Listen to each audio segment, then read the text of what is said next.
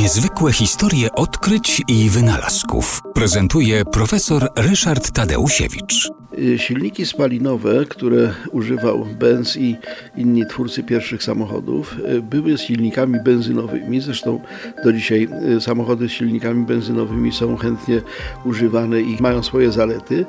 Natomiast jedną z wad takich samochodów było to, że samochód z napędem benzynowym, opalany benzyną, musi mieć system zapalania tej mieszanki benzyny i powietrza wewnątrz. E, cała ta instalacja elektryczna, to co obecnie nazywamy świecami zapłonowymi, to była sprawa dość skomplikowana i najbardziej awaryjna.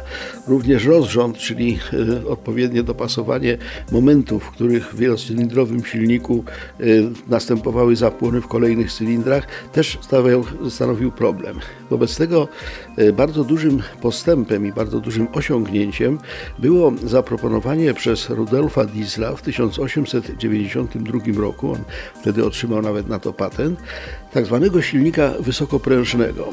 Y, opierał się na bardzo prostym y, zjawisku fizycznym, które wszyscy znamy, mianowicie jak się spręża gaz, jakikolwiek, na przykład w pompce y, do roweru y, powietrze, y, to to powietrze się nagrzewa. Sprężane powietrze, sprężana dowolna substancja nagrzewa się i to może nagrzać się tak, że będzie następował zapłon samoczynny, jeśli tam będzie jakieś paliwo.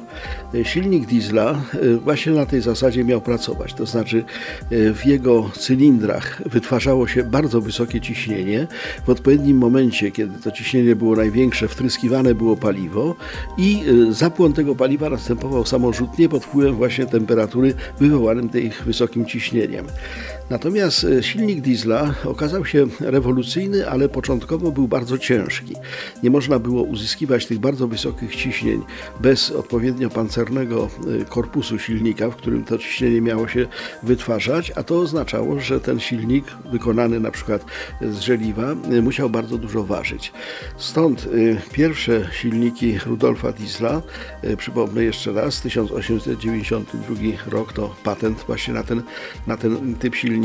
Te pierwsze silniki były stosowane w statkach, natomiast do samochodu no, trzeba było ten silnik bardzo znacząco odchudzić. Ale to także nastąpiło i w 1933 roku pierwszy samochód z napędem y, silnikiem diesla zbudował Citroën i od tego czasu zaczęła się właśnie ta dwoistość, że w chwili obecnej po naszych drogach, po naszych ulicach jeżdżą samochody z napędem benzynowym i napędem dieslowskim, właśnie tym silnikiem wysokoprężnym.